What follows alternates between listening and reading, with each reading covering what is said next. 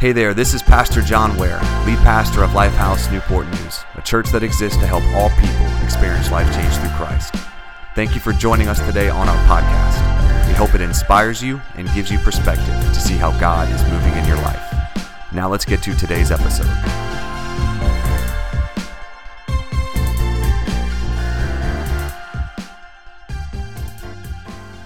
All right, part three of the blessed life. Does anyone here want to be blessed?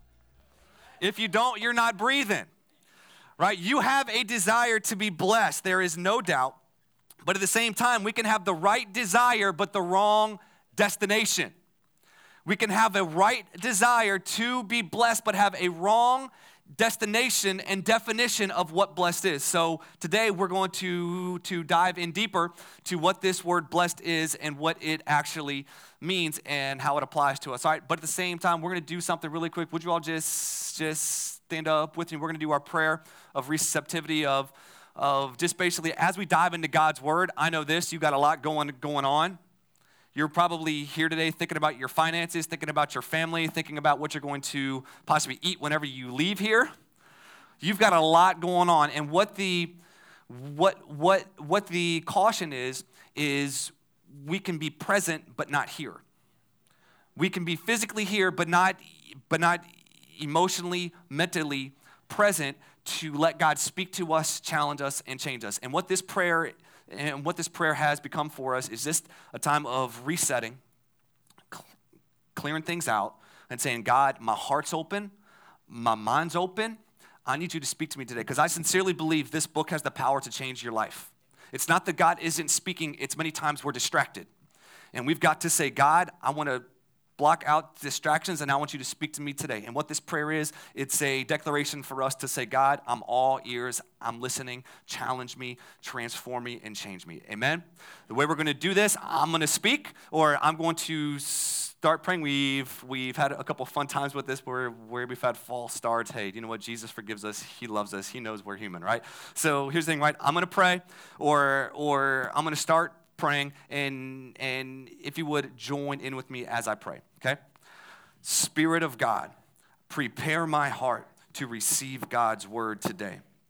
I lay down my current fears, frustrations, burdens, worries, and anxious thoughts. Give me ears to hear, a heart that is hungry for revelation, and an urgency to obey and put into practice what I hear today. In the mighty and matchless name of Jesus, we pray. Amen and amen. You can have a seat. You can have a seat. We're talking about this word blessed. You can have the right desire, but the wrong destination. And our struggle is, is that we live in a culture that tries to define what blessed is, typically by what's in our bank account, having a good 401k, having a great vacation, having a good job, having good friends and family, the absence of, con, con, of conflict. Our culture is defining for us what is blessed, and our struggle is living in light of what God calls blessed while we are in a culture fighting against what that definition is. Right, one of the things that the Pastor Telvin brought up a couple weeks back that I just want to continually hit on and challenge us with, he says this, or, or, or Greg, Greg Boyd said this, said you can't get the kingdom into people until you can get America out of people. Because we have a culture, we have a definition of what blessed is, and we've got to almost deconstruct what the cultural definition that we have been discipled by and construct a brand, a brand new definition of what Jesus says. It's culture versus kingdom. We have to, to get the culture out of us so we can get the kingdom into us. And what we have been studying is Matthew chapter 5 where we have been studying the Beatitudes in a, in a sermon called the Sermon on, on the Mount, which is one of Jesus' most famous sermons. And we've been going through a series of about 11 verses that talk on what Jesus calls blessed. And today we're in Matthew chapter 5, verse 6 through 8. And we're going to actually read those together, and then we're going to break them down and find out a little bit more about what Jesus calls blessed. If you were not here last Sunday, it was a miracle. You might, you might say, John, what are you talking about? I preached for 31 minutes last, last week. That's a miracle. A stuttering guy preaching for 31 minutes, that's a miracle. You know, you got water, water, you got water into wine, and John Ware preaching for 31 minutes. It's like, it's a, it's a miracle. I'm not going to promise that today, but we'll see how it goes. Okay? But if you weren't here last Sunday, you can actually go online, church, church, church app, SoundCloud, iTunes, whatever, and you can download last week's sermon. I think that it will be helpful for you. So we're in Matthew chapter 5, verse 6 through 8. It says this Blessed are those who hunger and thirst for righteousness, for they will be filled. Blessed are the merciful, for they will be shown mercy. Blessed are the pure in heart, for they will see God. We're going to first off here focus on Matthew chapter 5, verse 6. It says, Blessed are those who hunger and thirst for righteousness, for they will be filled. Let me tell you what I think this is actually saying. It says, Blessed are you when you have an appetite for the right things. Blessed are those who have a shift in their appetites. Appetites are a funny thing. Because in our culture, our culture doesn't tell you manage your appetites, they tell you indulge them do we see how, con- how destructive a life of unrestrained appetite can lead to destruction? Have you seen, seen this? You have, you have a culture telling you, do what feels good. Do you. Why are we the most medically, excuse me, medicated through a bunch of antidepressants? Why are we bound by so many different addictions? Is it because of what our culture is telling us? Just fulfill your appetites. Whatever feels good, do it. Andy Stanley, he says three things rightly so about this whole concept, appetites, that I just want to share with you really quick. First off, says God created them, but sin destroyed them. Appetites are never fully and finally satisfied. And thirdly, your appetite always wants what it wants now, never later. I want to give commentary on a couple of these here really quick. First off, when it says God created them, but sin destroyed them, appetites aren't bad. You have an appetite for food, right? That's not a bad thing. God, God created food. It's good. Food's good, right? You have an appetite for everyone. Call, everyone, just take a deep sexual pleasure, okay? Take a deep breath. Everyone just take a deep, deep breath. Pastor said sex in church. Yeah, God created sex. The Bible talks a lot about sex, okay? You have, got it? Some of y'all are like, oh my God. what kind of church that I, if it's your first time here, I'm sorry. I challenge you to come back a, a couple more weeks. But here's, here's what I'm saying is, is, is that the, the desire, appetite isn't wrong because God gave you them. Those things in and of themselves are not wrong, but it is the consequence and result of sin that destroys them and jacks them up. So here's the thing, we've got to stop saying, see, and this is what Christians have done so many times, is they say because something can be uh, abused, we say you just don't do it. So what they're actually doing is they're putting a rule in front of the rule to keep you from breaking the rule. And you've seen churches do this where they say, well, you could get drunk, never drink. I just don't see that in the Bible. Now, that better be an alarm for Jesus, okay? I don't know whose phone that is, but that better be Jesus telling you something. Now, here's the thing, right? And you've had church, you can look throughout church history and you can see how churches have told the people in the church, don't have sex, it's bad. I'm not even, I'm not even making this up. It's absolutely crazy. Don't have sex because it's bad when what they when what they actually miss is the fact of God isn't against the desire. God is is is uh, against an unrestrained, unfiltered, ungodlike appetite ruling you.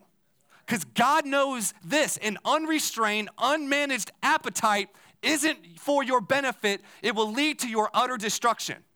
Let's put some context to it. In our country, like I said, food isn't bad. But do we see the consequences of unrestrained, unmanaged appetites where people cannot say no to food? It starts off you eat to live and then you live to eat. And you are controlled and ruled by a desire and by your appetite.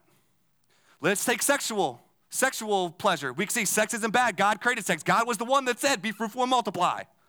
That's that must be Greek Hebrew for do it. and then you got the consequence.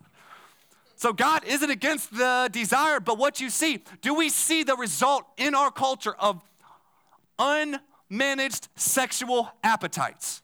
We have such an interesting culture. We have one side that says that one of the best selling books of all time is Fifty Shades of Grey.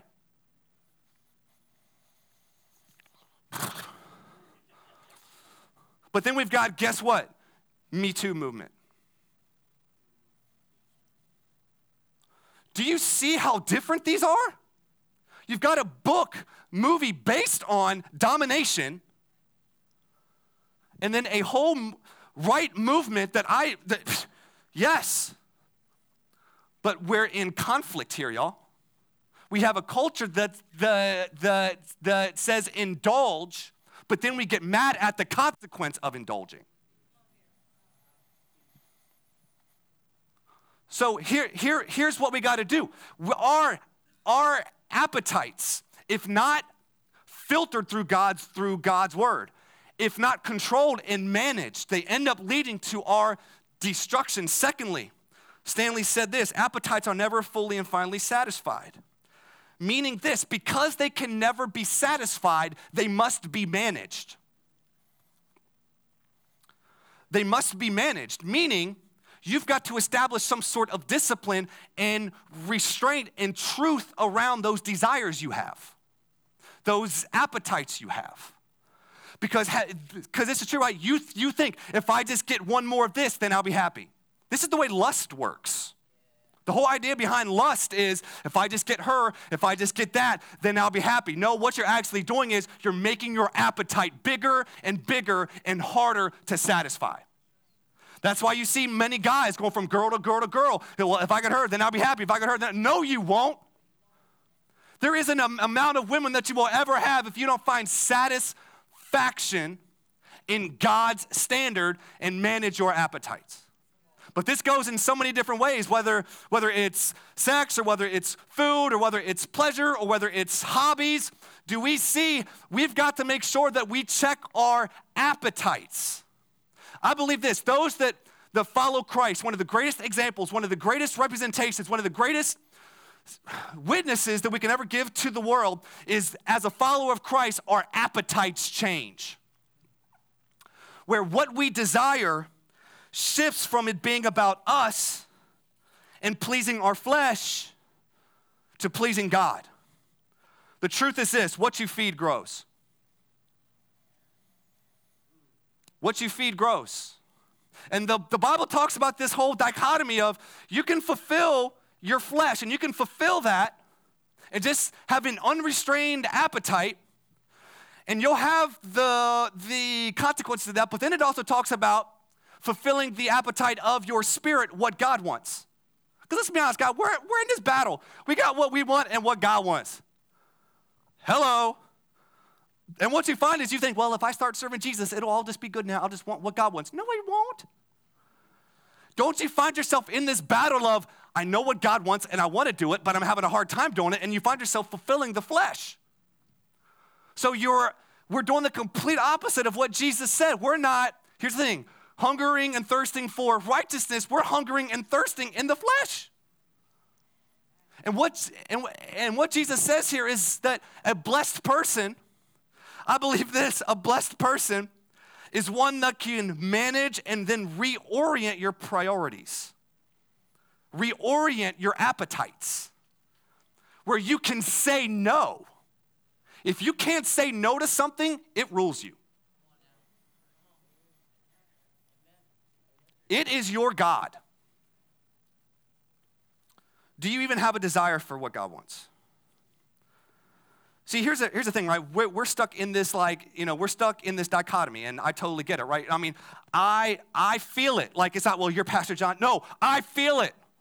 I feel this tension of what God wants, what I want. And, and what I always thought, I just, God, take away these desires. God, take away this desire for this. Take away this desire for that. And that's the way that we're kind of taught to just like pray many times is just just you should feel bad for having the desire and then you should just try to get rid of it by any means possible.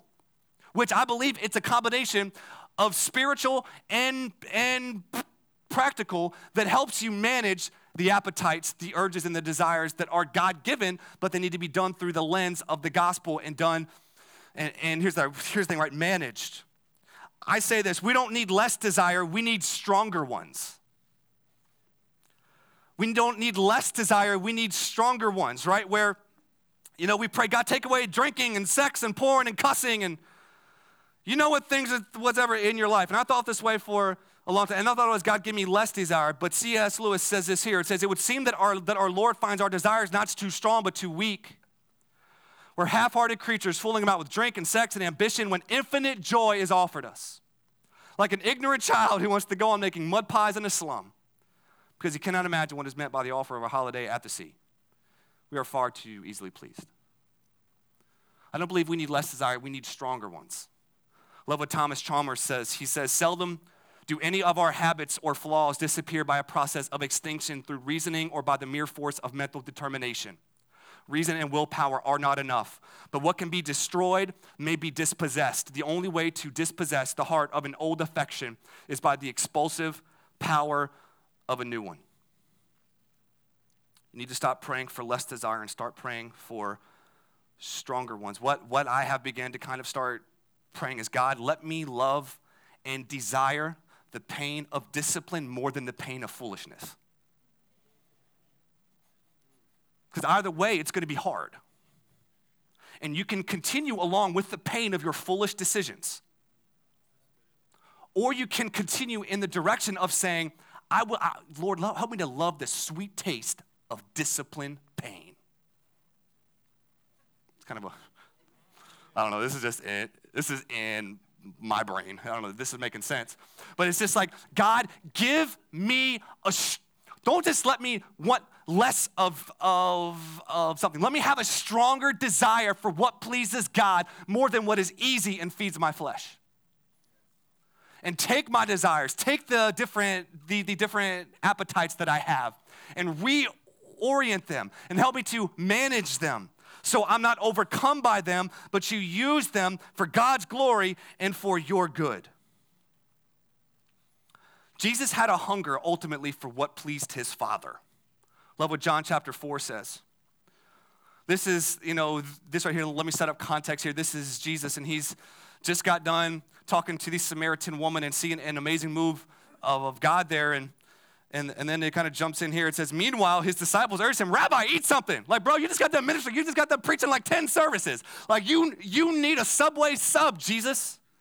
You need some Gatorade. Like, you need some, you need some carbohydrates. You need something.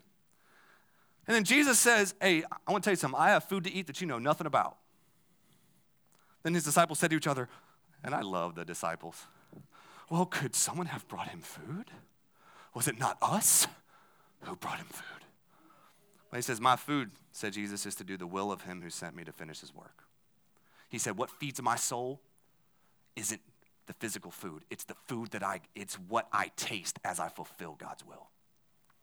And that is my desire for, for you, is that we would be a people hungering and thirsting for what God desires, and that we would manage and reorient and, re, and reorient the God-given appetites we have that bless you, but also bless God. Do you see this? My food. Have you ever heard of the keto diet? There's some people hating on it. There's some people loving it, hating it. You know, I mean, it's your kind of typical diet thing, right? Like some people love it, some people hate it, some people call it a farce, some people call it great. Let me tell you the science behind the keto diet. It's basically this: you're switching your source. Where that's why it says cut the carbs no carbs because when your body is deprived of carbs, it switches its fuel source. To then it goes to fat. So now instead of using carbs to fuel your energy and fuel your body, it then switches its source to the stored fat in your body, and the stored fat is then used as energy to fuel you. What I'm praying for our church is that we would have a switch of the source is that we would no, no longer have a desire to be fueled by what our flesh desires, but we would switch its source and say, I want the fuel to be a passion and desire to fulfill God's work and God's will. Does that make sense? So much more I could say here, but we got to move on. Secondly, Matthew 5 7. Blessed are those who give others what they themselves need and want. That wasn't the actual scripture, that, that was my interpretation of it. Go back. We got to actually read scripture. Blessed are the merciful, for they will be shown mercy. My interpretation is blessed are those who give others what they themselves need and want. It's crazy today how many of us will beg God today in this place, have mercy on me, but not give it on Monday.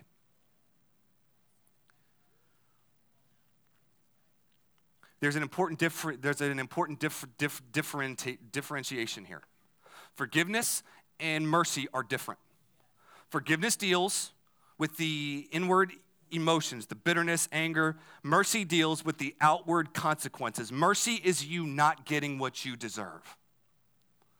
James 2:13 tells us this. It says there will be no mercy for those who have not shown mercy to others, but if you have been merciful, God will be merciful when he judges you. Mercy-filled people understand one day they're going to stand before the judge. And they realize they are not the judge. And since they're not the judge, they judge others differently in light of their coming ju- judgment.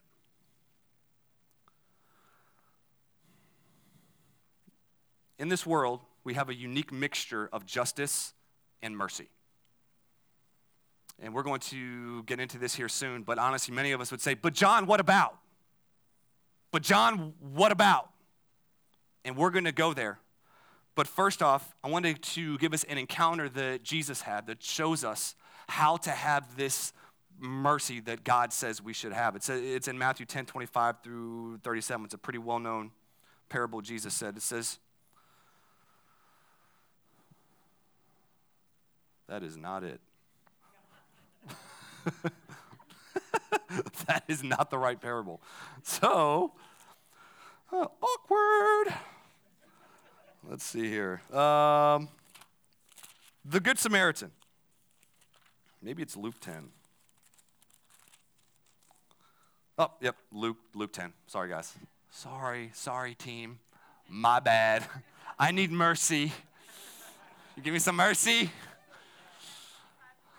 Yes. Okay, there we go. All right. The parable of the Good Samaritan, and we all probably heard, heard this before. Says, On one occasion, an expert in the law, so a lawyer, stood up and to test Jesus. Teacher, he asked, What must I do to inherit eternal life? What is written in the law? He replied, How do you read it? He answered, Well, love the Lord your God with all your heart and all your soul and with all your strength and with all your mind. Love your neighbor as yourself. You have answered correctly, Jesus replied. Do this and you will live but he wanted to justify himself. So he asked Jesus, And who is my neighbor? He's, he's a lawyer, so he's one of those guys. If you are a lawyer here, we love you. In reply, Jesus said, A man was going down from Jerusalem to Jericho, so he was obviously a Jew. It says, When he was attacked, then he was attacked by robbers. They stripped him of his clothes, beat him, and went away, leaving him half dead. A priest See, Jesus is getting into their, you know, Jesus is digging down here. He's saying a priest, so basically a pastor. A pastor happened to be walking down the same road, and when he saw the man, he passed by on the other side. So, to a Levite, and honestly, Levite is someone that has good blood in them. They are kind of like the chosen race. It says, when he came to the place and saw him, he passed by on the other side. But a Samaritan, and when, Je- when Jesus brought brought up a Samaritan, and he's going to make the Samaritan the hero of, of this story. Do you know what Jesus is actually? And I mean, we don't understand the cultural tension here, the cultural push that Jesus is doing here of saying you need to redefine how you place people in your mind, in your heart how we can classify people based on race, gender, socioeconomic status. What Jesus is saying, here, he's taken somebody that the Jews saw as being dogs, half breeds, as being that in the sight of God, they would actually pray in their synagogues, Thank God I'm not a Samaritan. And Jesus, a Jewish rabbi, is taking a Samaritan and saying, I'm going to make him the hero of the story. It says this But a Samaritan, as he traveled, came where the man was, and when he saw him, he took pity on him. He went to him and bandaged his wounds, pouring, pouring on oil and wine. Then he put the man on his own donkey brought him to an inn and took care of him. The next day, he took out two different denarii and gave them to the innkeeper. Look after him, he said, and when I return, I will reimburse you for any ex- extra expense you may have. Which of these three, Jesus is asking them, do you think was a neighbor to the man who fell into the hands of robbers? This man could not even bring him. This says, the expert in the law replied, the one who had mercy on him. Jesus told him, go and do likewise. This man could not even bring himself to say the Samaritan. He hated him so much. He said, I guess the one who had what? Mercy. The one who gave him what he didn't deserve. But this was a process. There were four things here that I want to just bring out in this story really quick that we see that cultivates mercy in us. If we could bring those up. See, feel, do, even to your enemy. It says, it says these, these Samaritans saw the man. Do you even see? Do you even notice those that need mercy? Or are you so laser focused on you and you getting justice and you getting what you deserve? Feel, it says he took pity on him. Mercy is cultivated with what we see, but then cultivated into what we feel. And then it says, seek, here's the thing we can feel pity but not do anything. It says he did something practical. Two denarii is two days' wages. He, he put some money, then he said, if I leave, I come back, I'll pay whatever. But then he even did this to someone that, if he was a Jew and he was a Samaritan, would be considered his enemy. I believe true, unfiltered, Christ like mercy is one where we see, feel, do, even to those that we would consider enemies. And let's be honest, we don't have many enemies, but we have many enemies here and here. And you know who they are at your job. You know who they are in your family. You know who they are in your common context of whatever social realm you're in. And it's those people that God says, if you want mercy, you better give it. But, John, what about? I understand this. John, what about? What about my child who will not listen to me?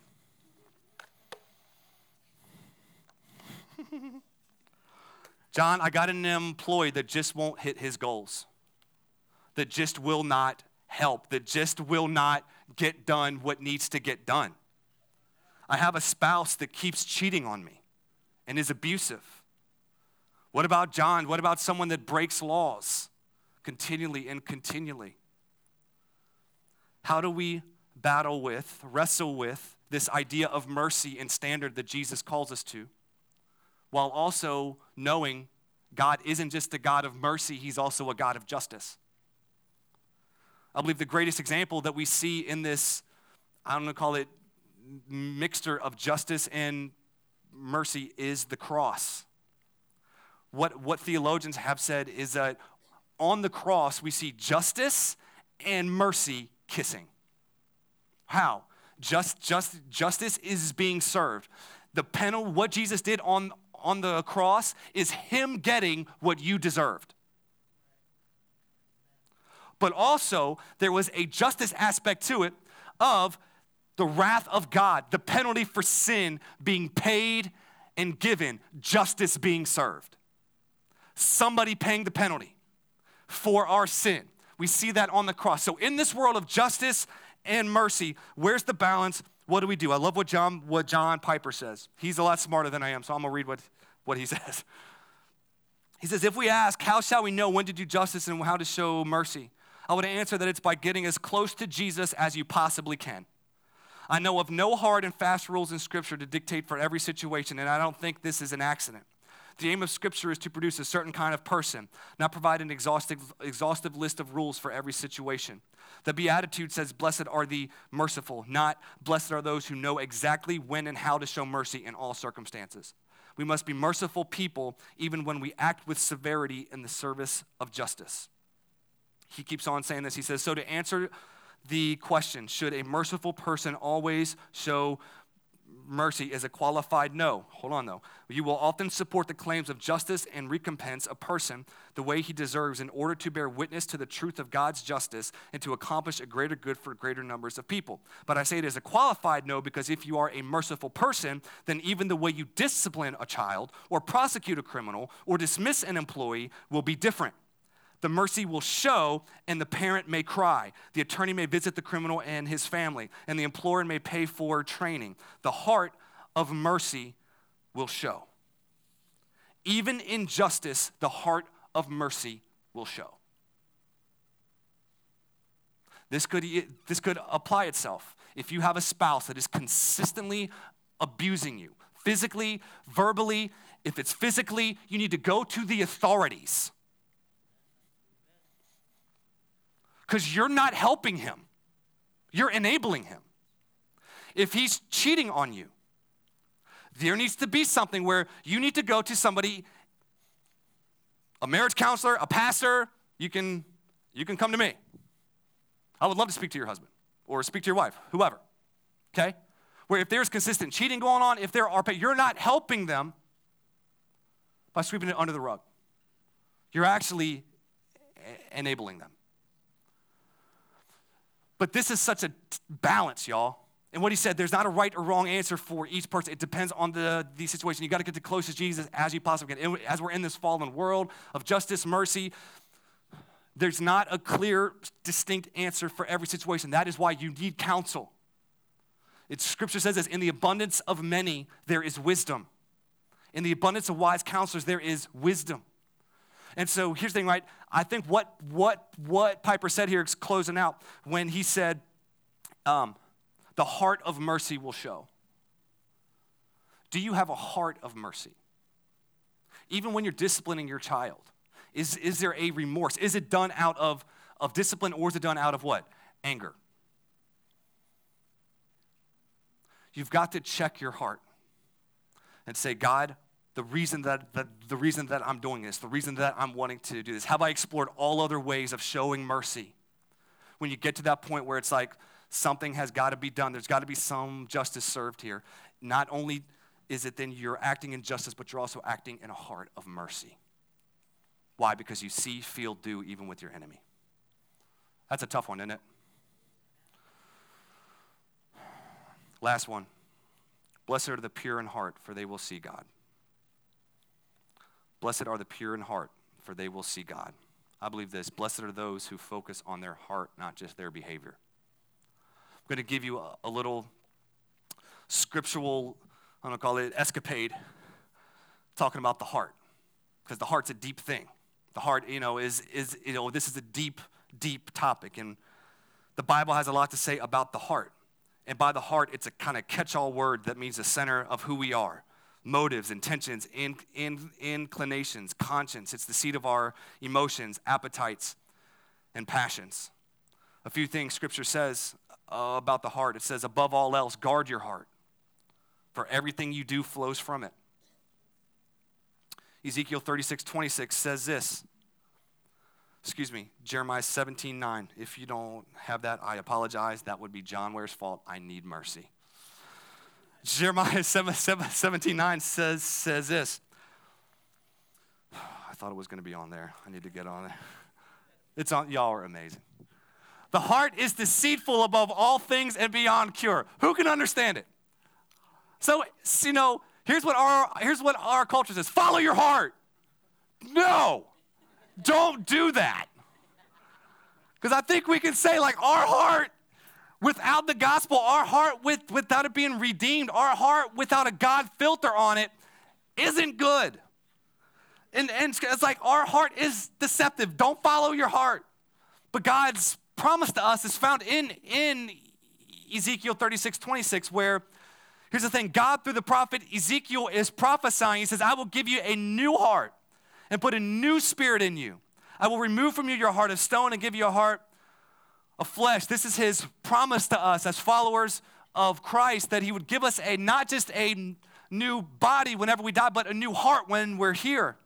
1 Samuel 6, 16, 7 says this, but the Lord said to Samuel, do not consider his appearance or his heart, for, for I have rejected him. The Lord does not look at the things people look at. People look at the outward appearance, but the Lord looks at the heart. The Lord looks past the outward and into your heart. Jesus comes on the scene and Jesus starts saying stuff like this. He says, Woe to you, teachers of the law and Pharisees, you hypocrites. You clean the outside of the dish, but the inside they are full of greed and self indulgence.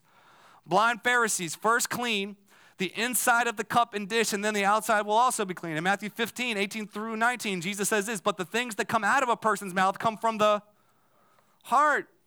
and these defile them. For out of the heart come evil thoughts, murder, adultery, sexual immorality, theft, false testimony, and slander. Wow. Guard your heart. Your heart is the seat of where everything you do, everything you say comes from. Now, here's the balance, right? When, whenever we've kind of got this whole concept, when he says, Blessed are the pure in heart, for they will see God, we've got to have two distinctions here, okay? So, so follow me on this. We're doing great on time. I mean, praise God, right? We're doing great on time, okay? Here's the thing, right? There is a work that God does for us and a work that God does in us. So let me break down these distinctions really quick because when I say pure heart, there's two aspects to this. First off, there is something that Jesus does for us on, on the cross that gives us a new heart. Okay? New and pure are different. Okay? New is you put your faith and trust in Christ and he gives you a new heart, new desires. He he for you, you could not earn it, grab it, get it, whatever. Jesus freely gives it to you because of what he did on the cross in your place and for your sin, justice, mercy, kiss. He gives you a new heart. But new and pure are different. One is instantaneous, pure, new is instantaneous. Pure is a journey. Is this making sense? I hope so. Because I don't want to, because here's the thing, I don't want to confuse you right? To where there's a work that God does for us, He gives us a new heart, but then there's a work that God does in us where we have to work together with God to keep what He's given us pure. He gives us a new heart, but then we have to work hand in, hand in, hand with Him, guarding it to keep our heart pure. Your heart is like a pool. Think of your heart like a pool. Think about a pool. What happens to pools? They get dirty. Kids poop in them. Kids pee in them. Bugs get in them. The natural cause of what a pool does, the natural flow of life for a, for a pool, is it gets dirty. But what purifies the pool? A system. Some of y'all are getting this a system, a filtration system that is put into place to keep the pool pure. You need a filtration system to keep your new heart pure. What is your filtration system to cultivate purity in your heart? Somebody, like, oh, John, here we go. He's getting legalistic. Because you, cause you know what? I'm going to tell you, what are you watching? What are you listening to? Who are you, who are you giving your ear to?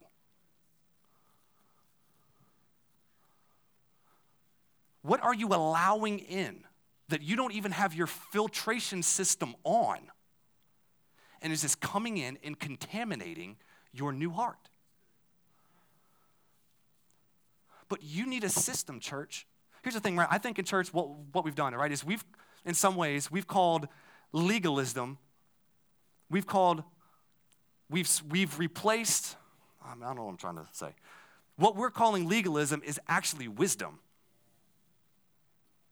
We say, oh, you know, I'm just gonna watch these shows, I'm gonna do this and that. Da, da, da. How can you watch and listen to that and it not pollute your heart?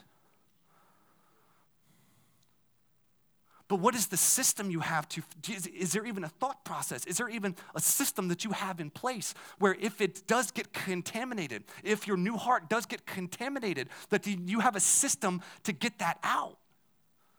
I love what John 1 9 says, or 1 John 1 9 says. It says, Look, if we confess our sin, he's faithful and just and will forgive us our sins and purify us.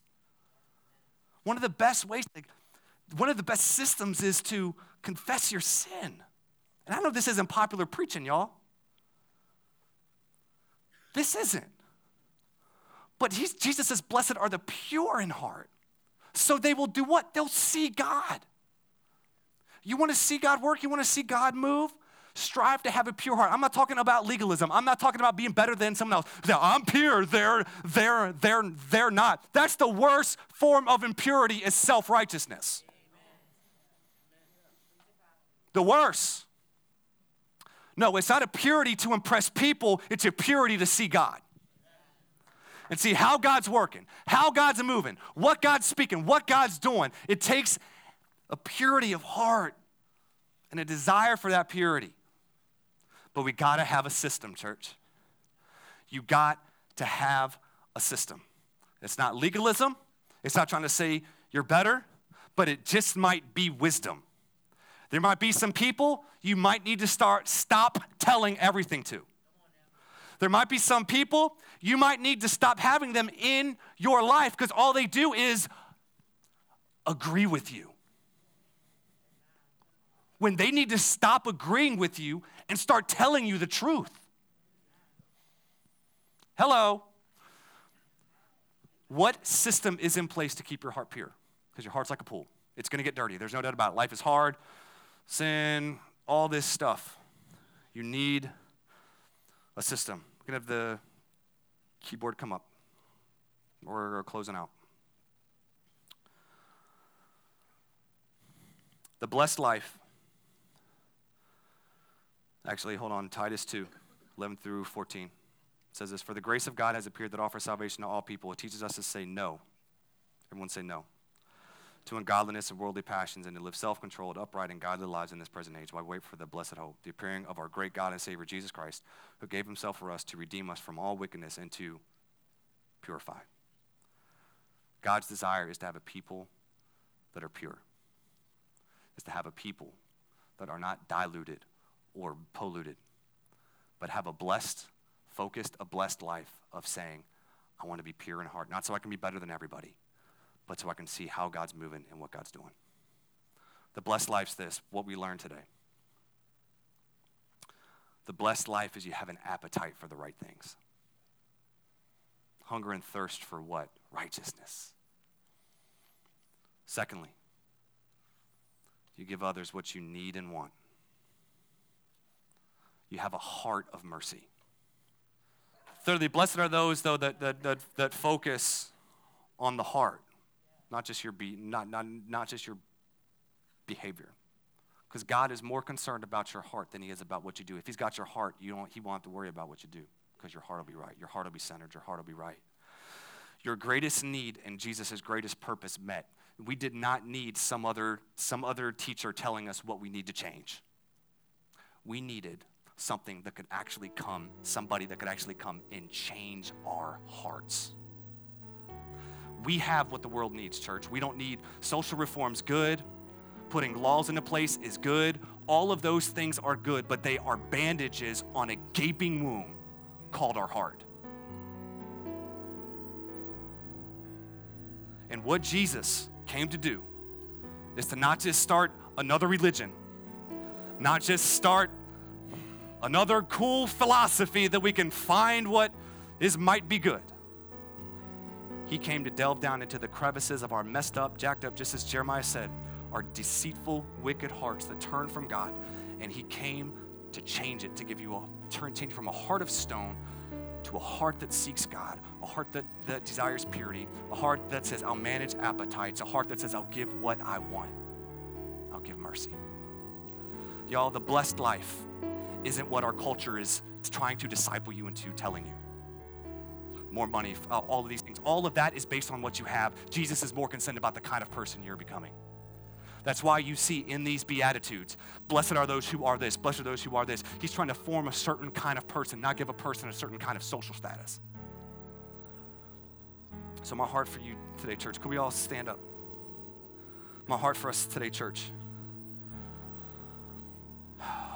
is that we would redefine blessing not according, according, according to what our culture says, but according to what God says, according to what God calls blessed. I want you to go last week. If you weren't here last week, go back and check out last week's sermon, last week's and this week's combined. I want you to go check it out. And we're creating this list of what Jesus calls blessed. And that's where we want to fall in line with and have our destination in, in the right place so we have the right def, the, the right definition so we can build our life on what Jesus truly calls blessed. Would you pray with me, Father?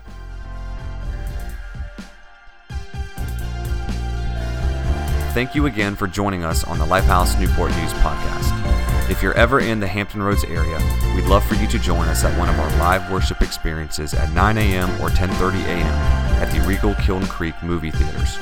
Until then, feel free to check us out at www.theaterchurchnn.com or on any social media platform. Thank you so much and God bless.